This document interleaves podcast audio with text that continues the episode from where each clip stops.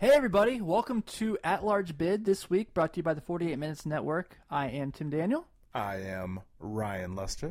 So, guys, we have a really, really fun episode this week. We're really stoked. Our first guest ever on At Large Bid. We got Kerry Miller, who is a national college basketball writer for Bleacher Report, and he gives us a good 50, 55 minutes of his time. We touch on a lot of stuff, Ryan. A lot. And it was very informative. Couldn't have had a better first guest.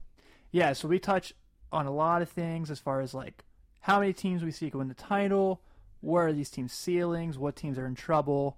Uh, we we get everything in there for you.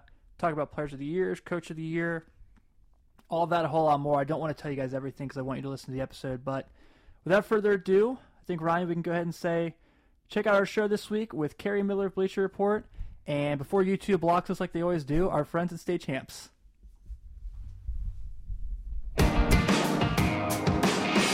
When it all began, was it time that we asked for?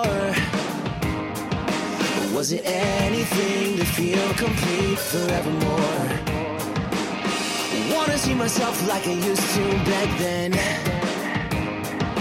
But every time I turn around, I'm in LA again. Don't take this for granted, that's not how we get it. I know. We're tearing these pages before we get to watch it unfold.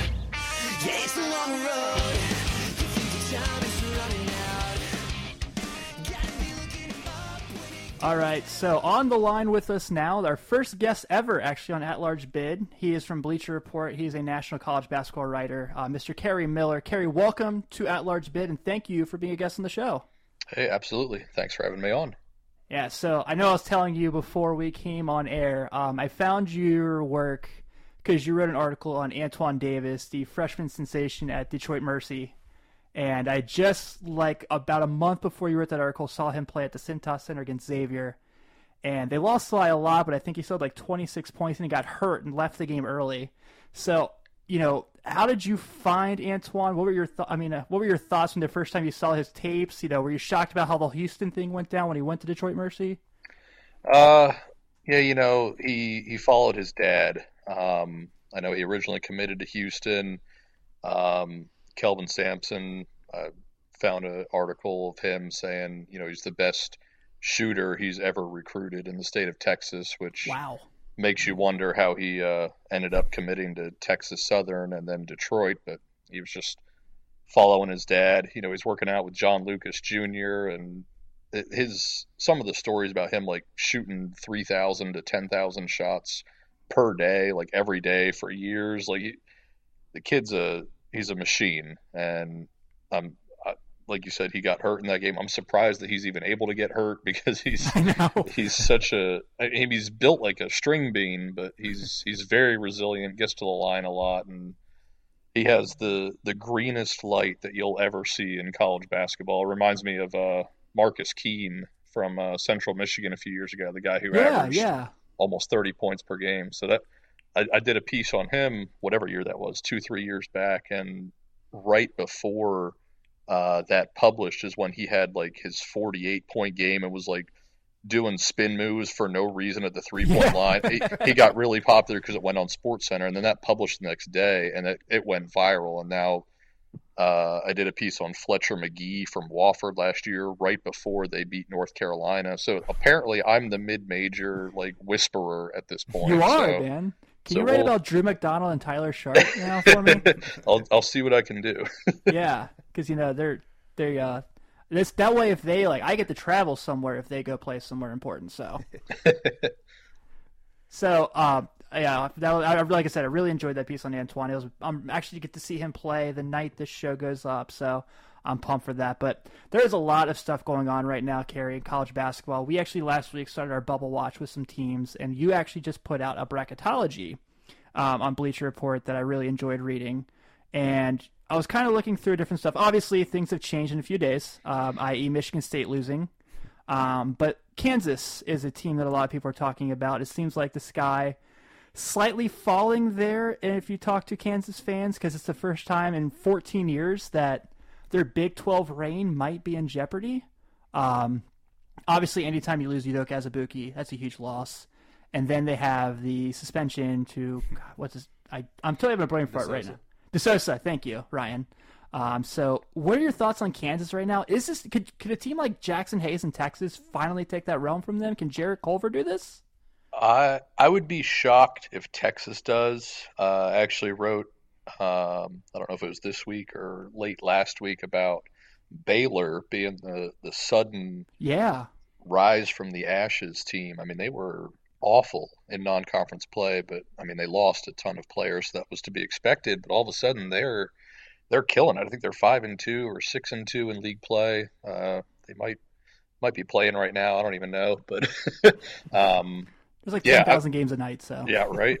Especially on Wednesdays and Thursdays for whatever reason. But yeah, Baylor and Kansas State both, uh, as of right now, only two losses in conference play, and Kansas already has four. So, you know, it feels like every year, end of January, early February, we start talking ourselves into, oh, is this the year Kansas is going down? And then they end up winning the league by two games somehow anyway. But it does feel like this is not their best team by far. Like you mentioned, Azubuike out, no De Sousa. They still have Dedric Lawson, but uh, Quentin Grimes has been a real disappointment for them. Was supposed to be, I think he was number 10 on uh, 24/7 Sports composite ranking. Like he was supposed to be a one and done guy, and he had one good game against Michigan State, and that was about it. He really hasn't done much since then, and that's kind of why they're struggling. They have no perimeter game. They're like the complete opposite of last year when they had four three point shooters in the starting lineup. So, you know, a complete transformation for them. And if they do win the Big 12, I think you almost have to make Dedric Lawson the uh,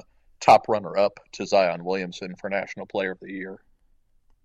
Interesting. So I have a question for you. I don't know if you're aware, but tonight Texas actually beat Baylor 84 to 72. Son of a gun. So Um, what's your take on that now? well, having having watched the tape on that game, uh, um, no, I know I know that was a road game for Baylor, and that was one of the ones I had circled as a, a potential loss. Even though I said I didn't think Texas would win the Big Twelve, just from hmm having seen them in non-conference play. I know they had a loss to VCU. Uh, they were a little. I think they have ten losses on the season. Um, They're a overall. weird team. Yeah, them and and Florida and Nebraska, all these like nine and ten loss teams who look good in the net, but when you watch them, they don't actually look that good. It's a little weird, but um, yeah, that's that's a really young team. Like you mentioned, Jaxson Hayes has kind of come out of nowhere to become a, a Yeah. projected lottery pick for pretty much everybody that does the mock draft stuff. So, um, you know, we really thought that if they were going to do anything, it would be like all Kerwin Roach this year, and really Jaxson Hayes has been awesome for them. Yeah, I watched Kerwin Roach go off on North Carolina, so I've been watching them ever since they blasted us. They're such a fun team. It's like a typical Shaka Smart defensive team. I feel like. Yeah, I mean they're not as it- it's not the uh, the havoc by any stretch of the imagination, but they're he's finally got his team there. I think I know Roach was originally recruited by Rick Barnes, but um, he was a good Shaka Smart kind of guy. As I, say, I Um, feel like he would fit in. Yeah, anywhere. yeah. and then you know they had the uh, what was his name, Jared. Uh, ah, what was the five star guy? Went one and done. Uh, the big guy, whatever. They had one guy come in. He was supposed to be kind of like the the building block, and he went a little earlier than they were expecting, and kind of had to restart from scratch. I think, uh, you know, really Shaka Smart when he was at VCU, he was working with seemed like five juniors or seniors every single year, and now Yeah. he's you know starting to get his own juniors at least in that lo- roster. hmm So, looking at your bracketology, um, Mhm. which is really well done, by the way, if you guys get a chance to check that out on Bleacher Report, Kerry did an awesome job. First off, can you kind of go into detail as someone who mocks a bracket, how hard that is and how much work goes into it? Uh, I mean, actually, building the bracket doesn't take that long. Um, maybe an hour, hour and a half. Writing as much as I do, I it ends up being like a 4,500 word piece every time I do it, which is stupid. I don't know why I go into that much detail for something that's going to be stale in 12 hours anyway. But um, yeah, it, it's there's a website warrennolan.com where they like they break down uh, quadrant records, uh, home loss, homes, uh, home win loss, road win loss, neutral win loss. It, it's got everything you need. So I just basically copy and paste that into a spreadsheet, reference with KenPom, and just kind of I have my own sort of semi formula from that data that I'm able to put together, but it doesn't take that long. Um, I, it's weird to me that guys like you know, I, I know Lunardi is the the the forebearer of bracketology, but doesn't really write many articles. I don't know why he can't put out a new bracket every couple of days. Right, it's I not agree. that hard. Yeah, I, I was just always kind of thought it was like I, I've obviously never done it, so um, but you have currently as your one seeds you have Virginia, you have Duke, obviously, you have Tennessee, and you have Gonzaga. Um, one team I really kind of want to touch on because they've been really hot of late. You mentioned KenPom; they're number eight right now in adjusted defense on KenPom is Kentucky. Um, Ryan makes a point that I actually really agree with when he talk we talk about Kentucky uh, being that we're an hour north of Lexington, that they are a national championship defense with a Sweet 16 offense. Um, in your eyes, you know, if you disagree with that, by all means, but like, is this a team that you think now that things how things are shaking up, maybe this week? You know, could you argue them in that additional that last one seed over Gonzaga? And do you think they're a team that potentially could be a national title contender? Um, I do think they could be a title contender, and they are. They were my uh, just missed team. I have them at number five overall. Um, so they're definitely, you know, very much in that one seed conversation. But I had a uh, an article come out like January third or something. It was bold predictions for the new year, and I said that Kentucky would turn things around and get either number one or number two seed because at the time their their resume wasn't that strong. And then they immediately went out and lost to Alabama, and I felt really stupid. But they've been, I think they're like ten and zero since then, and they've been Yeah. ridiculously good. Um, you know that game against Kansas, I, I know it was close, uh, and it was a home game, so they kind of should have won. But I, I think they kind of asserted their dominance in that game. Really, when Ashton Hagans became just a you know Gary Payton practically getting Yeah. five Great six perfect- steals a great game. He's ridiculous, and that has really you know that's always the case with John Calipari teams. They're when they're at their best on defense is when they're at their best overall. But I do like that that you know point that you made. Uh, championship defense, Sweet 16 offense. They really do kind of struggle to shoot outside of uh, Keldon Johnson. If he's not on, or if you know Tyler Herro's not having one of his really good games, it's tough to say where the offense is going to come from. So that certainly their limitation uh, heading into the tournament. Do you think Nick Richards actually likes basketball? Because we, we, we debate this all the time. We don't know if he does. Yeah, it's an ongoing thing. Like I think there's a picture the other day. I have a really good UK friend, and she was like, "Oh, I found a picture of Nick Richards actually smiling, and it's weird." Yeah, I thought, you know, I, I thought heading into the off season that he was going to be their, you know, mm-hmm. star player coming back Me for his sophomore year. You know, him and PJ Washington. I think really when Reid Travis came in, I don't know if that messed with his psyche or what. If he felt like that was Calipari saying, "Hey, I don't think you're the guy for us," or I, I don't know how he interpreted that. But when he wants to play, I mean, he is. I know he has one of the highest block percentages Yeah. in the nation. Like he can get after it on defense. You would think he would be a more valuable player. Uh, you know, playing more than whatever it is, like 12 to 15 minutes per game for this defensive oriented team, but it's just not working for him or EJ Montgomery for that matter. He doesn't have the same block percentage, but you know, one of the guys, I think he was the highest rated uh, freshman for Kentucky. Like if anybody on this team was supposed to be one and done, it was supposed to be EJ Montgomery. So that's been weird for me. Um, you know, I've kind of harped on him throughout the year. Anytime I do a a winners and losers or players not living up to the hype thing, like it's it's a sure thing that EJ Montgomery is going to be on there at this point. Yeah, you basically just kind of put it in my head now that uh, Nick Richards is basically the modern Perry Stevenson for Kentucky. Block shots, get some rebounds, and that's about it. So, yeah, makes sense. Maybe a higher, obviously a higher ceiling. Yeah, I mean he's uh, maybe a Josh Harrelson type guy, but with uh, without the without the the jorts jorts. effort. Yep. Dude, I say it all the time, like covering Northern. Like Drew McDonald is basically like a poor man's Josh uh, Harrelson, but in a good way. And like, I really feel like that's like a perfect analogy for him. That's a good comparison. A poor man, Josh Harrelson. Woof. Uh, I think you could do better. I do like Drew a lot. Actually, he's a, he's really awesome. He's been really good to me. Um, so last thing we'll kind of touch on Kentucky because I know this can kind of go a little all over the place. You know, I'll kind of tell you what people around here think. I'm not sure for sure where you're located by any means, but a lot of people around here seem to think the only way they can be a one seed is if they finally if they find a way to beat Tennessee once. Mm-hmm.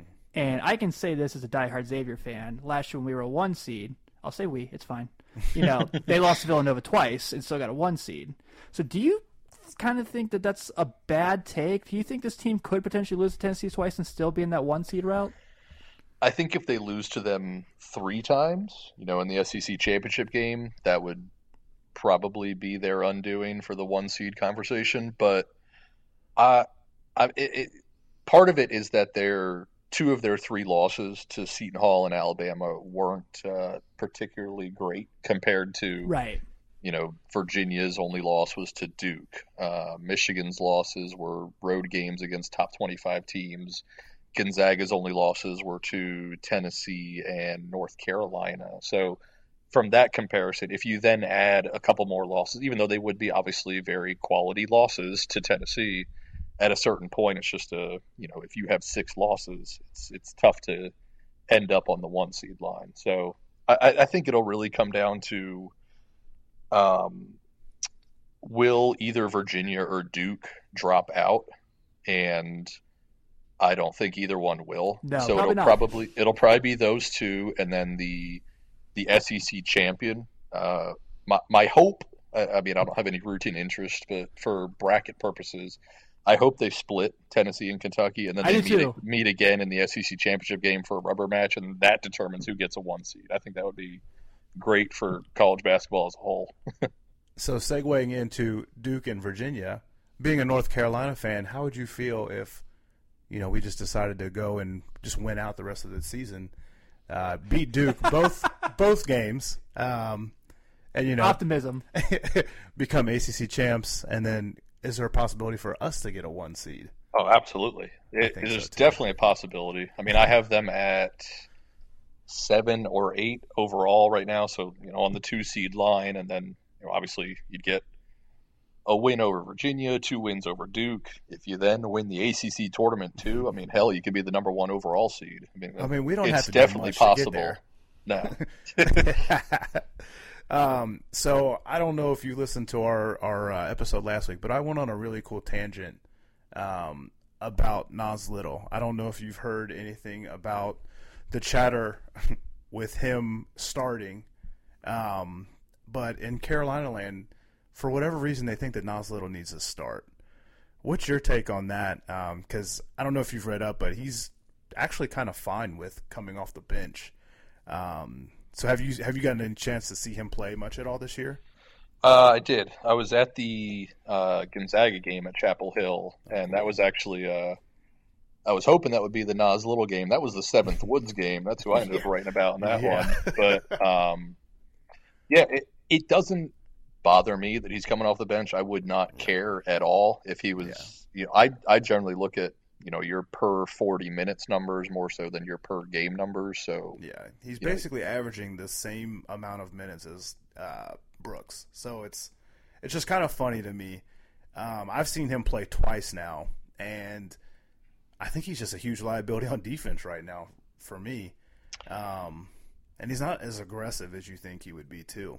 Yeah, and it is weird, you know, like you said, he's a bit of a liability on defense, and you know, as far as the roster construction is concerned, he's basically replacing Theo Pinson, who was one of the best defenders that Carolina has had in the past decade. So it feels even worse than it actually is on that end of the floor. But Yeah, I, I think, to me, I, I actually wrote about this recently. I think part of the reason that Luke Maye isn't putting up the same numbers as he used to is because Little is there. You know, they have that more assertive player on offense.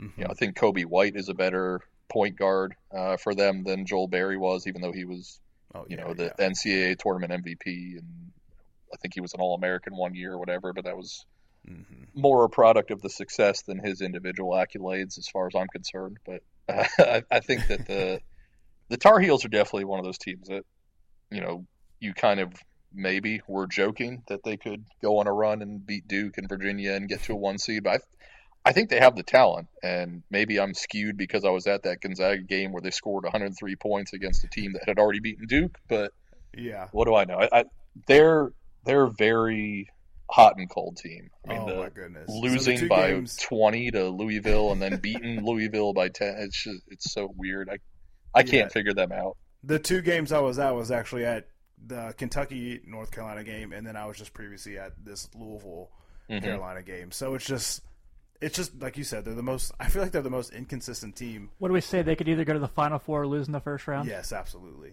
Yep. And that was uh, heading into the the game at Gonzaga. You know, I was chatting with my boss about potential angles, and that was one of the. You know, if North Carolina wins a close game and there's no specific player that stands out, we write the. Uh, this is the most consist inconsistent team ever. Like it just feels like they they can beat anyone and they can lose to anyone, and that's That's, That's- the that's best way not- to put it. yeah, I guess so. So, kind of piggybacking a little bit, uh, we mentioned Louisville and obviously Chris Mack being there, and Mhm. obviously I got to ask questions about him. So, first off, what he's done there this season has been amazing, and I don't know like kind like your take on it. I know they had a lot more talent probably than we thought they did, and I know a lot of people. I know like One Shining Pod, I listen to them a lot, and they joked that he was going to see this roster and be like, "Are you sure I can't go back to Cincinnati?" you know, because I'm going to have these guys here, which woof. We'll get to that, I'm sure. Um, I've kind of said that I think right now, you know, I thought a lot of people are talking about Coach K being Coach of the Year, but that's kind of like giving LeBron James the MVP at this point. I don't really see anyone that really, like, in my personal opinion, that could really take Associated Press because you're from Chris Mack for what he's taken a shambled program to. You know, is Musselman really the only guy? Maybe like, do you have anyone that really sh- like? Do you think he's Coach of the Year? Is there someone in your eyes that should have it over him? I mean, I would throw Tony Bennett in there True. for having Virginia so good after last year's just embarrassing debacle. But Yeah. I, I do think Chris Mack has got to be coach of the year. Um, yeah, he'd be number one in my book. Like you said, that wasn't supposed to be much talent on this roster. Uh, Dwayne Sutton has been a real breakout player for them, getting those uh, transfers. Steven Enoch from Connecticut and uh, Yeah. Cunningham from wherever the heck he came from.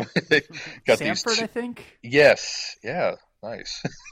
Yeah. Uh, but yeah, two two seniors who have been, you know, every anything they could have possibly asked for for them, and you know, Malik Williams was, I think he was a five star guy. If not, he was a high four star, but wasn't good last year, and now all of a sudden he's playing well as a sophomore. So just getting a lot out of everyone, and I, I think the the real difference for Louisville this year is kind of that Chris Mack presence. You know, Mhm. he really has guys playing aggressively uh, on the glass. That was always, you know, every year Xavier was like top five in the nation in rebounding margin. Yeah. And you're seeing Louisville is a hell of a lot better on the glass than they were last year. They're getting to the uh, free throw line a whole heck of a lot more than last year, and that's you know a real real difference for them. And you know, they certainly one of the biggest surprises of the year. I did a winners and losers of the year piece uh, earlier this week, and Louisville was my biggest winner among teams. So uh, I'm with you, Chris Mack for Coach of the Year. Let's do it.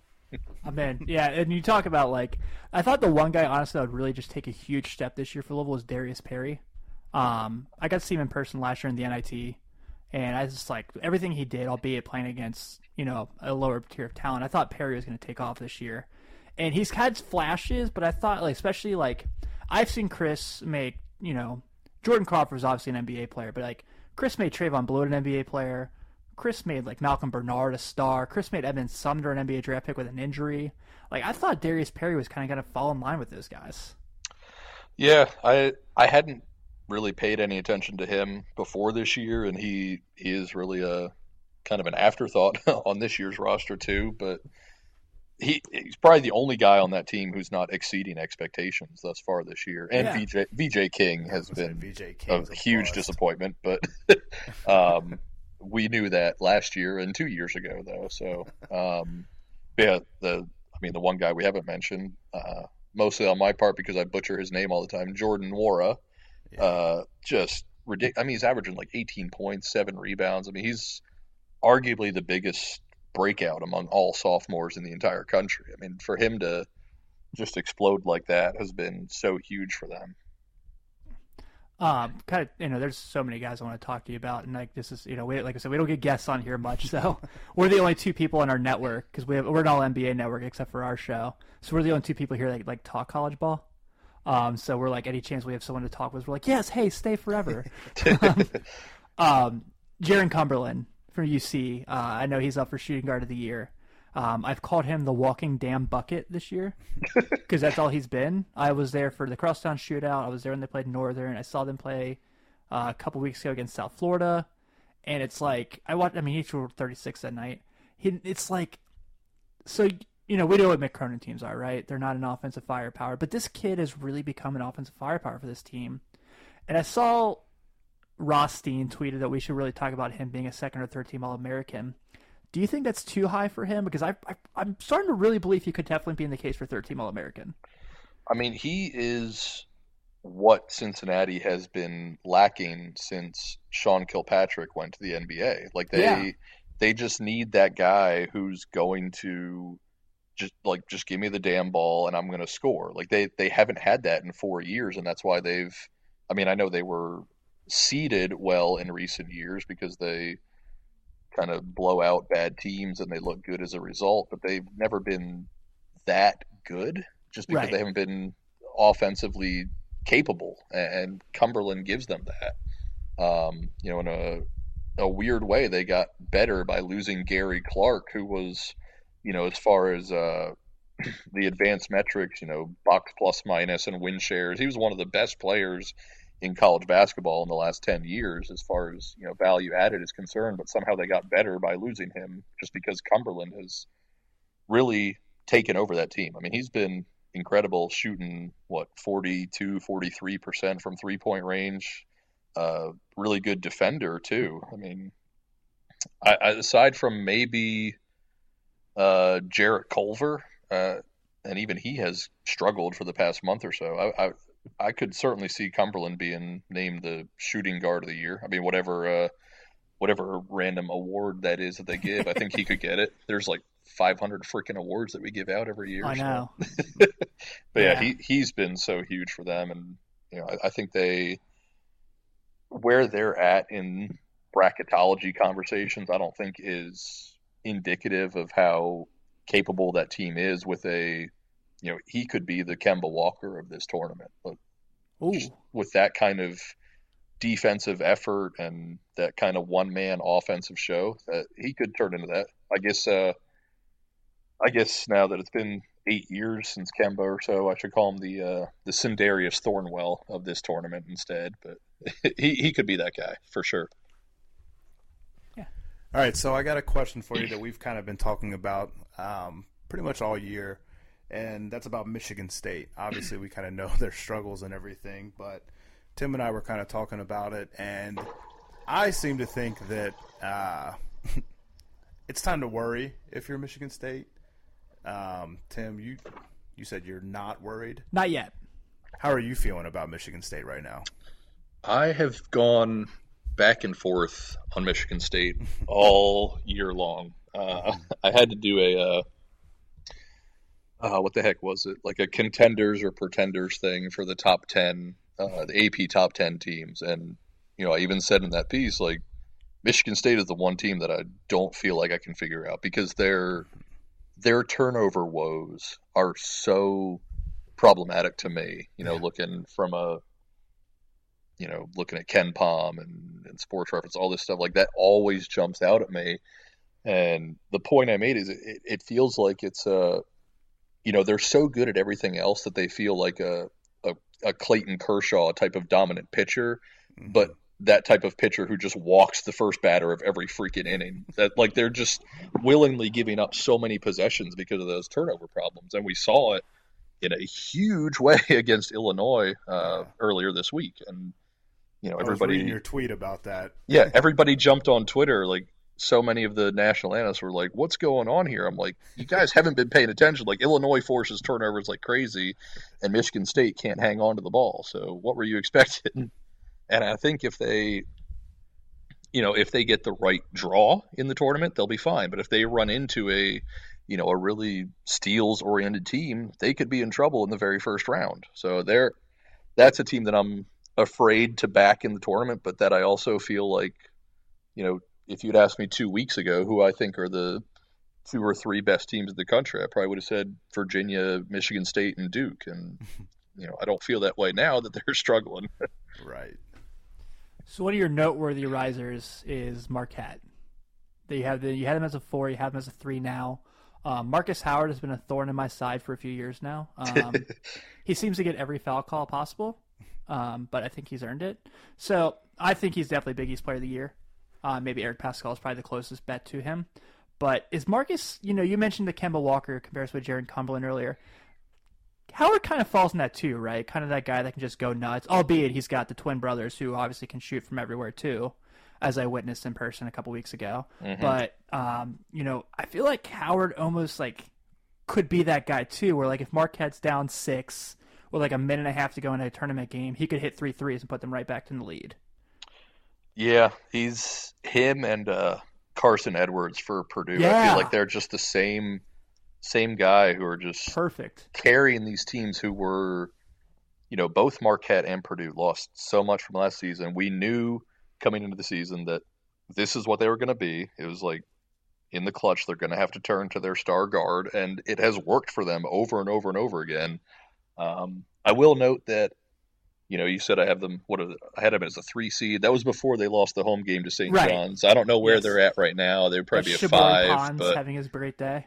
yeah, it, if if it's not Markus Howard, I mean, you could certainly put Ponds in the conversation for Yeah. Big East Player of the Year. Myles He's been Powell. great, but Zach Hankins.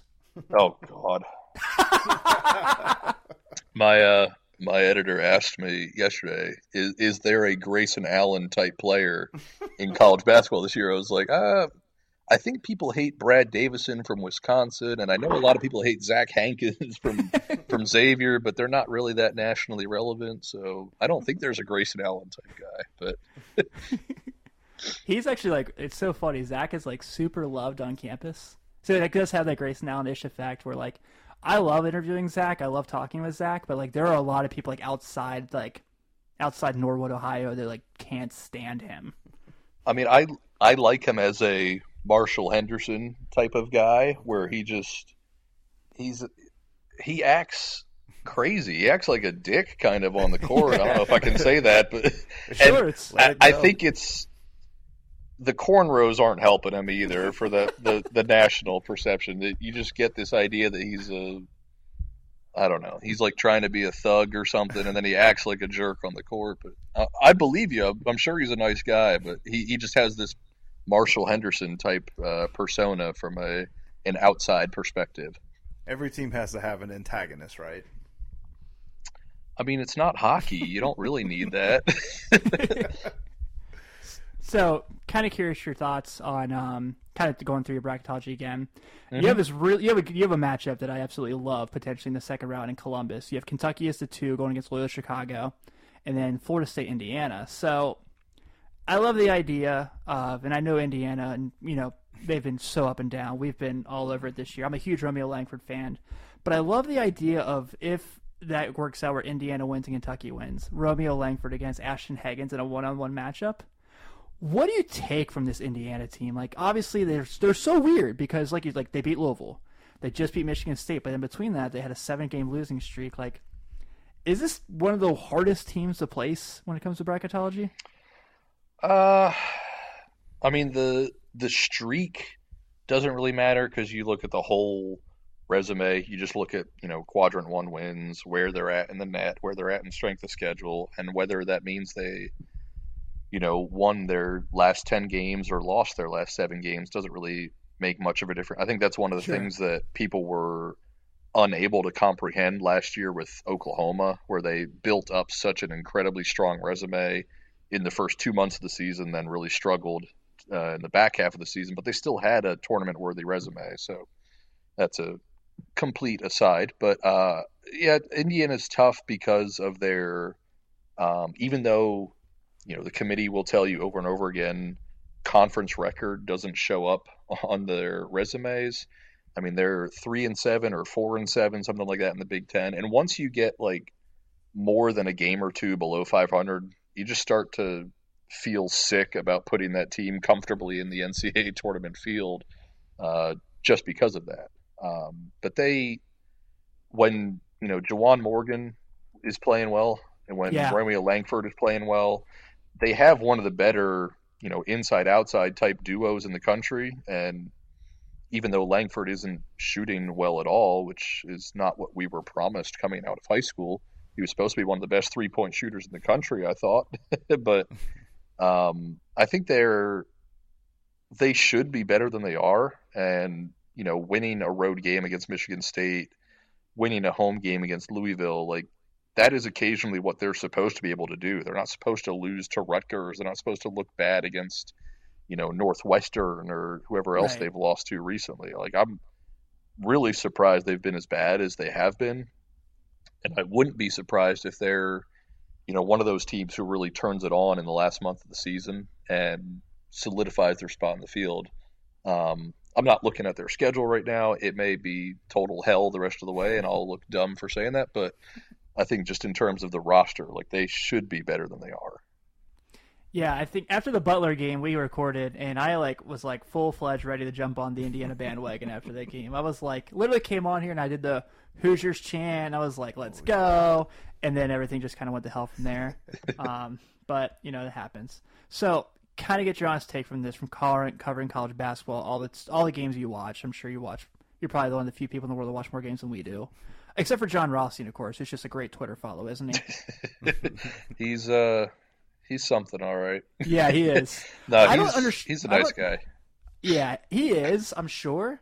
But I don't understand some of his tweets when he's like, Villanova's a Fortune 500 company, and he sends it 14 times for the season. I'm like, okay, bro, we get it. They're they're a great they're a great program. We know this. I mean, And, the like- best one is definitely uh, Bobby asterisk asterisk asterisk Hurley. Uh, that, that's the best one that he sends out. But Arizona State doesn't win very often anymore, so we don't get to see it much. Where he's like Chris Mack cold blooded. I'm like, what does that even mean? and there's some what is uh what Mike Brey something about a Batman bet, bet- Yes. betting against Mike Brey. He's he's he's crazy. And I, yeah, I, he the other day he tweeted uh, that his West Virginia one is like tougher than a long weekend with your in-laws or whatever. I'm like, dude, West Virginia's like nine and twelve. You can knock this off already. yeah. I was cracking up. There was the one where he was like, West Virginia lost by 31. You don't get to say that often. You quote tweeted was like, you could have said that January 30th. yeah, literally two losses by the exact same margin. Like, what are you doing, man? And then what's his face from West Virginia gets kicked out of the game for tripping on the bench, which is like awesome, just great. yeah, that was pretty Um, cool. So, in your eyes, looking at this the overall field of college basketball right now, Mhm. how many teams off the top of your head can win a national championship? I would probably say like ten. I guess I should list them. Uh, You don't Uh, have to, but it might make this a little bit more intriguing. yeah, sure. No, definitely. Uh, the top three in the ACC: Duke, Virginia, and North Carolina. Yeah, I think Kentucky and Tennessee are certainly there. Um, both Michigans, when they're playing well, it's weird. You know, Michigan State doesn't play defense. Michigan doesn't play offense. If they could just combine those, they'd be a really good Michigan you put powerhouse. Cassius Um, Winston and Iggy together. Oh, that's that's gross. yeah, they they could make a, a really nice uh, combined roster, but let me where am I? I'm not, I'm counting uh, Gonzaga. Obviously, I have them as a one seed, so they're at least in the conversation. I think Villanova, despite their early losses to uh, Furman and Pennsylvania, I think they've really turned it around. I know they needed overtime to beat uh, Creighton tonight, but whatever. You're eventually going to struggle in league play. I'm not concerned about that. And I think Couldn't they have struggled two weeks ago against Xavier at, at Philly though? Couldn't they have struggled then? uh, they only struggle like three times in Big East play Right. per year, so Yeah. it is what it is. And I still think even though they're like around twentieth on KenPom and in the net, I think you have to put Kansas in that conversation, even though they've, you know, like I mentioned earlier, Quentin Grimes not playing up to his potential. They've had their their big injury, they've had their suspension, but they're they've played the toughest schedule in the country. They're like seventeen and five. They're gonna figure it out. Um, they were the number one team in the preseason. I don't think they've completely fallen apart, so they're at least still there somewhat. And if you want a uh, wild card beyond that, certainly Nevada. at whatever they are, 21 and 1, even though they haven't played a quadrant 1 game all season. They were a top 10 team in the preseason. They are living up to that potential and I don't see why they couldn't do it with, you know, five fifth year seniors in their starting roster. So on the other end, um, who are some mid-major teams maybe people should keep an eye on before Selection Sunday? You know, I know like come Selection Sunday, everyone kind of does a whole like, yeah, Belmont knew about them when they beat Kansas, like knew that was going to happen. I'm like, you you didn't know that, you know, like um, I think you know, and we're not counting Gonzaga as a mid-major here because I'm tired. They're not anymore. We're past Nope. that. Not even Um, close. So, who are some of the mid-major teams you kind of like have your eye on that you've seen that could really make some make some noise in the tournament, win a game or two? I mean, definitely Buffalo, if we're Mhm. counting them as a mid major, even though they've been ranked for a, a good portion of the season. Um, they're they've been struggling lately. I think they lost to Bowling Green and, uh, in Northern Illinois, Northern Illinois. Yeah, Eugene German, he's a hell of a player. yeah. I mean, they. I actually wrote uh, right before that a piece about Buffalo might be the next Gonzaga, and then they've lost two out of the last four games. So maybe I'm not the mid major whisperer. Go- Player wise, Yeah, it goes a little uh, in both directions, but um, that's the team that you know they're going to be at this point like a six or a seven seed, and I think everybody's going to be in on them winning a game, maybe two, and you're not going to find much. Uh, you know, much of a market inefficiency in your bracket pools by picking Buffalo to win a couple of games. Um, the teams that you will be able to, I would say, are Wofford and Lipscomb. Uh, yeah, I have them both as 10 seeds right now, so they're ahead of the teams who are on my bubble. Uh, that's how strong their resumes are, and I think their their play Wofford's backs fun. that up. Wofford is a lot of fun. Uh, Cameron Jackson, their big guy. Everybody knows about Fletcher Magee at this point, but their big man Cameron Jackson is like a a Dedric Lawson, Ethan Happ type of guy who, you know, averages I'm going to say 16 points and eight rebounds, but he only plays like 22 minutes. His per 40 numbers are just off the chart. He's like second in the nation in efficiency to Zion Williamson. He's ridiculous, and, he flies under the radar. They got two two guys aside from Fletcher Magee who can really stroke it from three point range. So they're a team that could be dangerous. I mean, they destroyed South Carolina earlier this season. I know South Carolina was kind of awful in non conference play, but I thought that was a real statement game for them.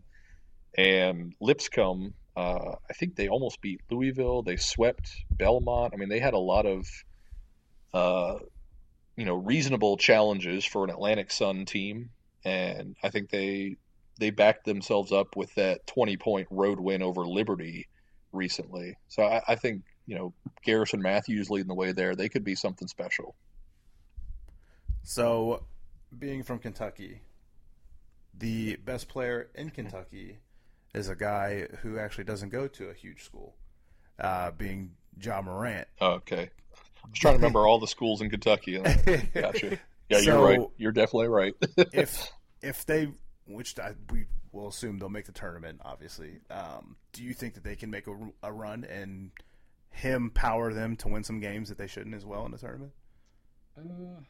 I had them as you know one of the Cinderella teams. Uh, I think they were number three in my Cinderella rankings uh, a couple weeks ago, um, before they lost to Belmont and Jacksonville State, I believe. But I worry about their defense uh, for sure. I mean, obviously Morant can do you know Trae Young level things. Uh, you know, he can put up 28 points, 10 assists, and six rebounds in basically any game that he wants. But will they defend well enough? And will the you know the role players, the uh, guys like Terrell Miller, will they show up consistently in the tournament? Um, I think if they're a 12 seed or a 13 seed, they could definitely be you know the 12 or 13 seed that makes the annual run to the Sweet 16. But I do worry about that defense, and we'll we'll see. Uh, they they definitely need to win the Ohio Valley Conference tournament at this point. I think Yeah. um, because they really didn't beat any. They they performed well against Alabama and Auburn, but they don't have really any quality wins. So if they if they win any or if they lose any games between now and the uh, OVC championship game, I think they they're going to be auto bid or bust. So you don't think he can dunk his way into the tournament? he can try, and he certainly will. he will. oh man. So, um, Kerry, kind of like a couple more questions so we get out of here. Last week on our bubble watch teams, we talked about the San Francisco Dons, and I know they're kind of a hot button right now. Where it's certainly not talent because they're certainly good enough to be in the tournament, but a lot of people don't like that strength of schedule being in the 180s. Um, what is your take on this team? Is it do they have to beat Gonzaga to get in? Do you think they could have an at-large bid? I thought they were in good shape before they lost back-to-back games to San Diego and St. Mary's. Um, when they lost the home game to Gonzaga, when they were, you know, they they were in that game for like 32 minutes, and then all of a sudden Gonzaga ran away with a 13-point win. But when they lost that game, it really felt like they either need to win every game except for the uh, rematch with Gonzaga in uh, in Spokane, Washington, or they need to win that road game against Gonzaga, and then they can afford a slip up or two. So at this point, they need to beat Gonzaga on Thursday night, or else they're not getting in as an at-large team. I don't think they did enough um, in terms of quality wins. I think their best win was like BYU or Harvard, maybe. Like that's that's not going to stand out to the committee by any means. Um, I don't know. I guess they won a home game against St. Mary's, but even that isn't anything special this year. So having not played a particularly strong non-conference schedule, like you mentioned, I know that uh, there was an issue where like Arizona State backed out of a game or something, and that hurt them. But still, the the they weren't able to do much with their schedule, and I love Frankie Ferrari, but I don't think they can get in that large if they don't beat Gonzaga on Thursday night. Well, the spread on that is Gonzaga favored by 18, so I don't. Yeah, it's not promising. Yeah, Vegas is um Vegas is with you on that. Um, I did kind of want to ask about Penny Hardaway because he's my favorite basketball player ever, and he's been nothing but entertaining so far at Memphis, to say the least. Um, do you find it hilarious that a guy who's done nothing is talking about coaches being jealous of him? Yeah, I mean, I'm in the national media, so I guess I'm supposed to hate him, right? Based Yeah. on what he's been saying. What's The weird? Rick bef- Barnes fight's amazing. I mean, before the season, I I was all in on Penny. I thought he was going to be able to turn things around at Memphis We in a hurry, based on you know how how good he was at the what was it eighth grade or high school level or whatever he was coaching. He, I Yeah. mean, he was you know state championships. He was crushing it um, as a you know inexperienced coach, and I don't think they've been bad. Um, you know, they've No, had some no. some They're bad at home. losses lately. Yeah, they're good at home. Um, and what was it? Jeremiah Martin had that 41 point half, and they still lost a game the other day. But uh, yeah, Penny Hardaway is a trip. He's uh, he's going to be fun uh, for for anybody looking for clickbait in college basketball for the next couple of years.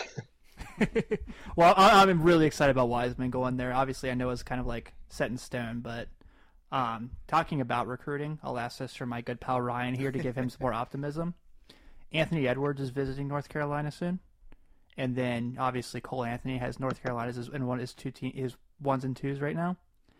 Do you think there's a likelihood both those guys go to UNC next year? Uh, I'm really not that up to date on my Oh. 2019 class yet. To be honest, I, that's what the seventh month off season is for. but uh, You're right. I, I think when I did a, uh, I looked at the the top uncommitted guys, like the top six or seven, uh, maybe in early December, and it didn't seem like there was any sort of package deal likely going on. It seemed like all of the six or seven were going to go to different places. Um, obviously, Vernon Carey, um, is that who it was? Ended up at Duke, and um, the one guy recently committed to Michigan State. Again, I'm not up to date on my 2019 guys, so I don't remember names. But no, you're you're good. You're good. But uh, yeah, I I don't think that we're going to see many uh, package deals this year. I think it's going to be more spread out than usual, and I think we're going to see at least one of those top 12 to 15 guys take up the G League on their uh, their little offer to pay whatever it Is was, hundred thousand dollars, hundred Is his fifty last name. Ball that you're mentioning there? Uh, yeah, that would be one of them for sure. if, if he even gets that uh, max offer from the G League, I don't think he's that good. But well, he, he wants to go to the. He says that he wants he wants to go to like basically the top ten in the nation right now. So he wants to go there. Not that he's getting recruited, but that's where he wants to go to school. and his dad wants Lonzo to go to Phoenix, and that doesn't Right. mean much. Right. so, you know, I know you said you're not up to date in recruiting, but should we now, like with some latest news coming out, last one of the last questions we'll get you out of here. Should we expect Nico Mannion and Josh Green to be released from their LOIs at Arizona with the latest news? Uh, I don't know. I mean, I this was like the the least surprising, slightly surprising story of the season. Like, oh, the FBI is coming against Arizona. Like, is this a story from 18 months ago? Like, wait, did this get pushed to the top of my Twitter feed by accident because they decided to change the latest tweets with some crap again? But Well, Schlabach's got the tapes, bro. Don't you know? oh yeah, apparently. oh my god, that was one of the most ridiculous stories of last season. Such Um, bad, bad journalism. Yep. Yep. but yeah, I, I mean, well, the the stance I'm taking with all the FBI stuff, which is you know them.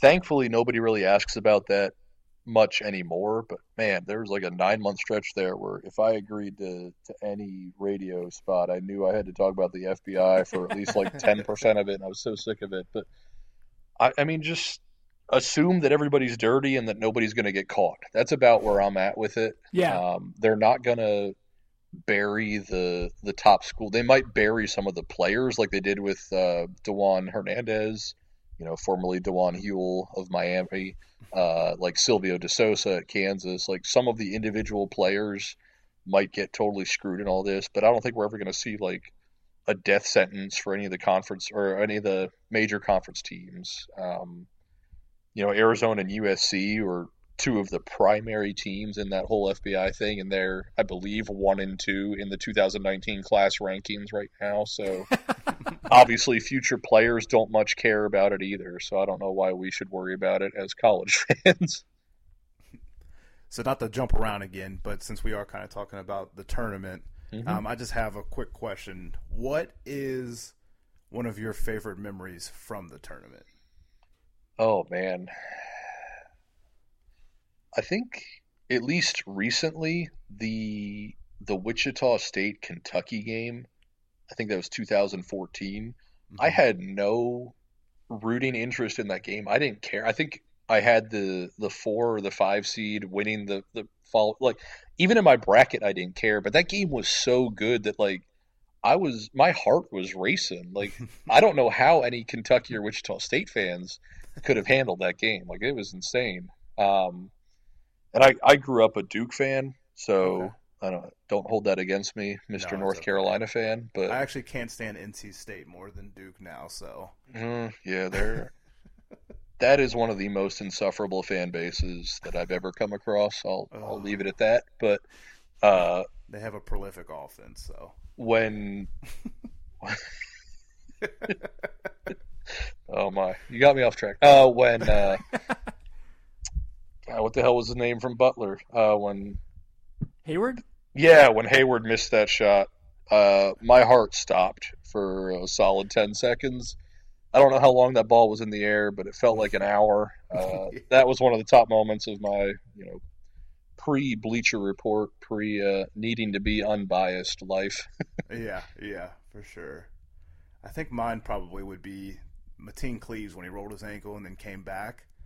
Um, gosh, I can't even remember what year that was, but he rolled his ankle like really, really bad. And we're Tim and I are really big sneakerheads, so I can remember he was wearing the questions, and I just remember like, oh man, that looks bad. And he came back out, and I, I don't even remember. I honestly don't even remember. I think they went on to win the national title that year, but I remember that obviously every shot that uh, went in for North Carolina and then didn't go our way either.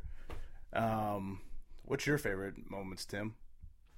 Uh, I remember Xavier beating Sean Miller a couple years ago. remember that one really well.